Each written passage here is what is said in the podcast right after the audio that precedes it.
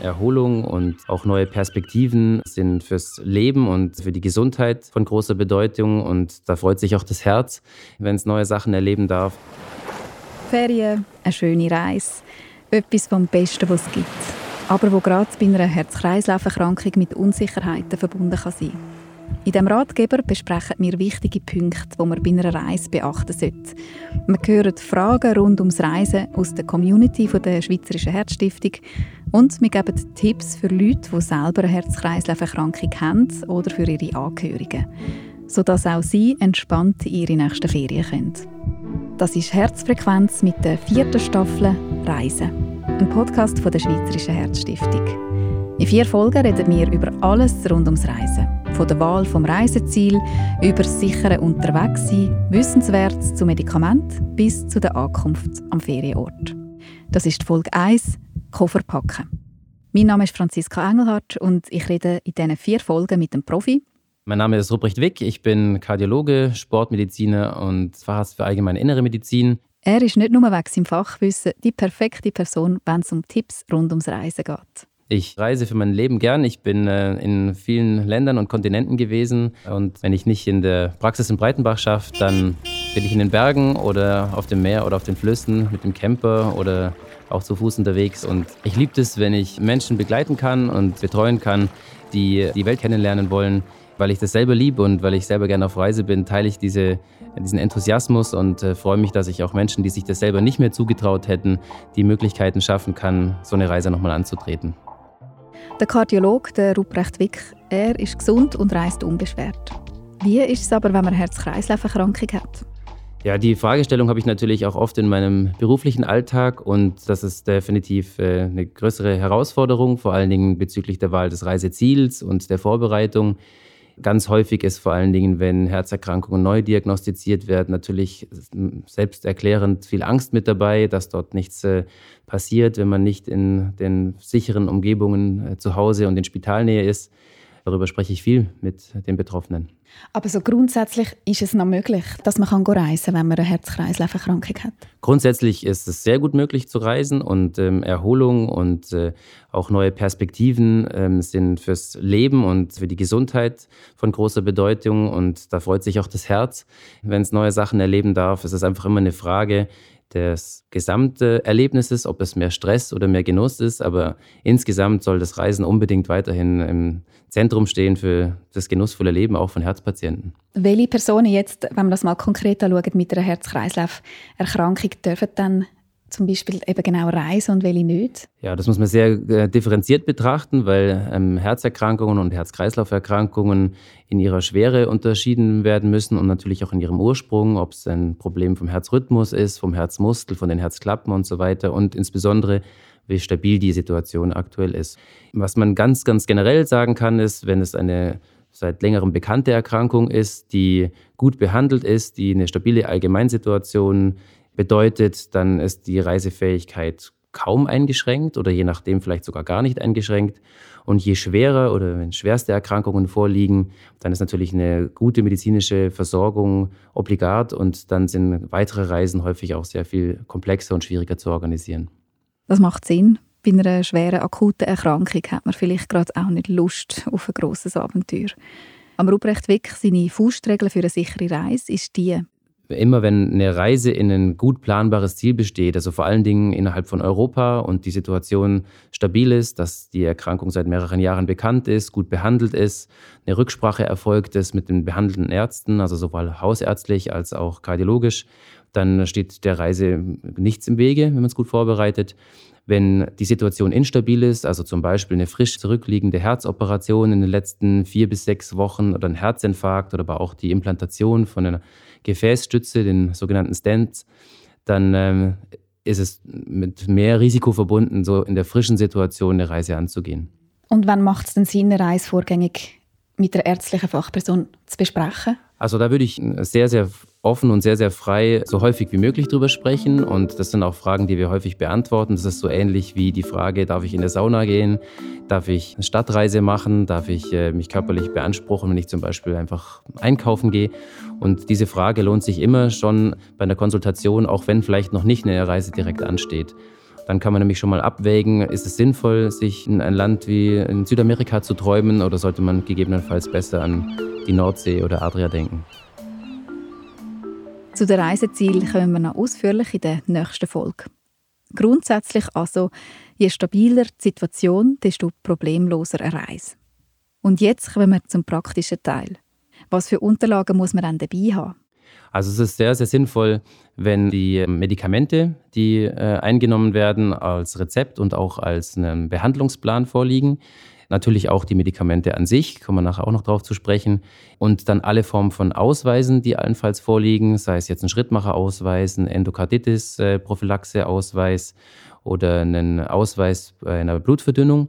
Dann ist es äh, je nach Erkrankung schon auch sehr sinnvoll, wenn man zumindest ein kleines Dossier dabei hat mit den aktuellen Diagnosen, mit vielleicht einem EKG, einem letzten Befund, ob das jetzt eine Schichtbilduntersuchung ist wie ein CT oder ein MRI oder eben eine Echokardiographie, dass im Fall eines Notfalls die dort behandelnden Notärzte oder auch Notfallassistenten wissen, was die wahrscheinlichste Ursache für ein erneutes Erlebnis oder Ereignis sein kann. Macht es Sinn, die Berichte die Mediliste etc. auf andere Sprachen zu übersetzen? Das kann möglich sein, dass das äh, sinnvoll ist, hängt natürlich auch wieder von der Reisedestination ab.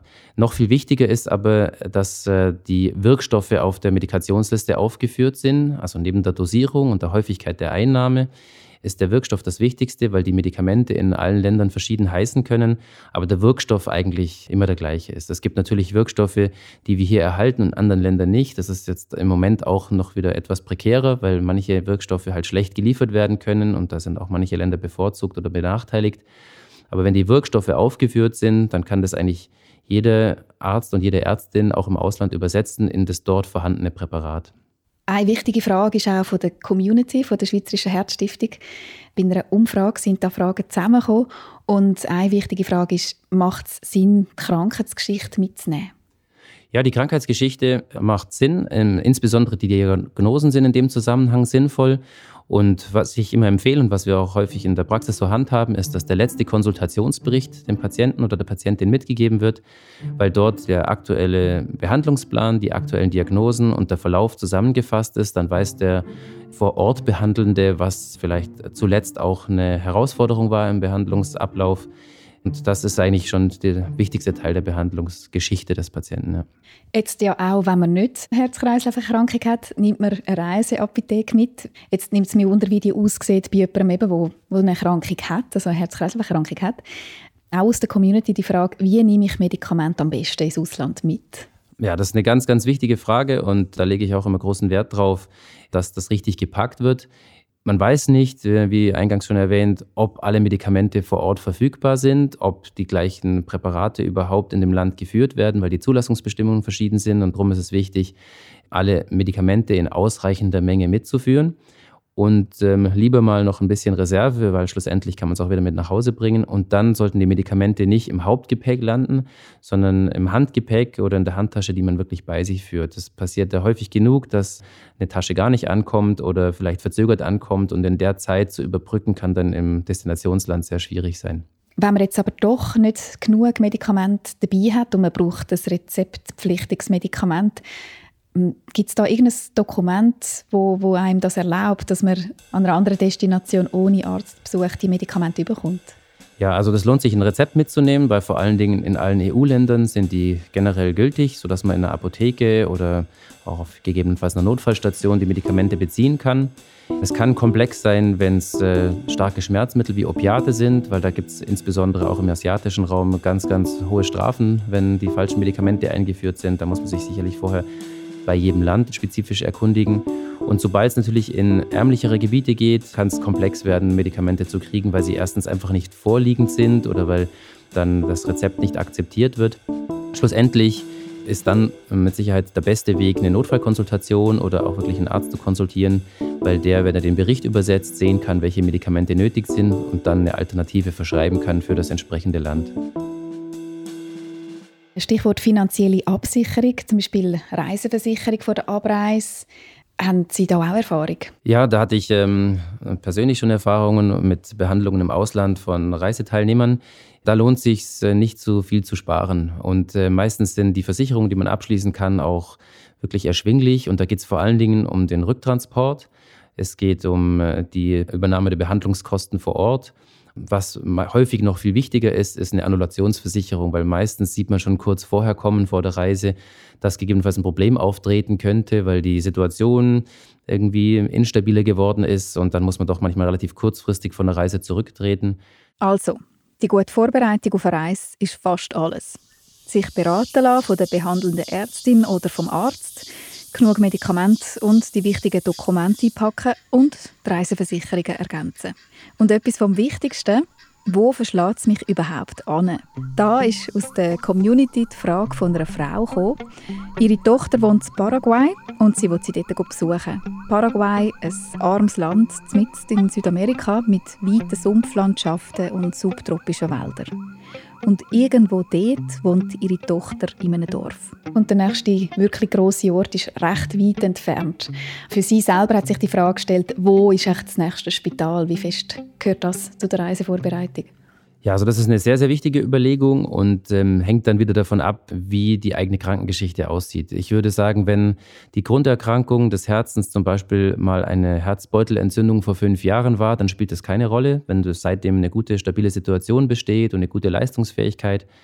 Wenn es aber eine Herzerkrankung ist, die die Herzgefäße betrifft, den Herzmuskel, die allenfalls sogar noch in letzter Zeit mal instabile Situationen aufgewiesen hat, dann ist Paraguay mit einer doch relativ ähm, rudimentären medizinischen Versorgung sicherlich nicht eine ideale Destination. Und so ganz generell in der Vorbereitung lohnt es sich wahrscheinlich zum schauen, wo will ich hin und wo genau wäre jetzt da meine Sicherheit gewährleistet, wo wäre die nächste Spital, also dass das auch einen Einfluss hat auf die Auswahl von der Destination. Ja, unbedingt. Also es kann sein, man ähm, reist in ein Land, das auch innerhalb eines Landes sehr verschieden gute medizinische Versorgung gewährleistet.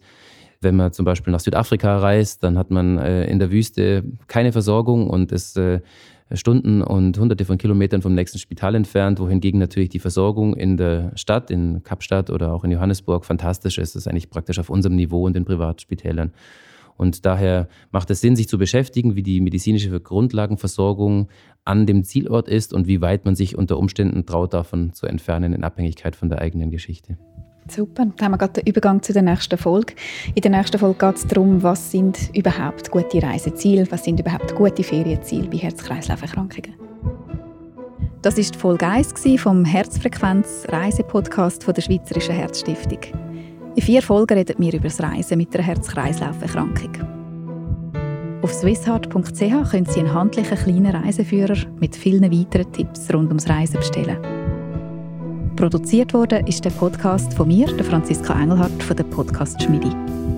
Wenn Sie noch mehr hören wollen rund um Prävention von Herzinfarkt und Hirnschlägen oder Geschichten hören wollen von Betroffenen und ihren Lebensretterinnen und Lebensretter, hören Sie doch unsere weiteren Podcasts. Sie finden alle drei Staffeln unter dem Namen Herzfrequenz auf swissart.ch oder auf allen relevanten Podcast-Apps.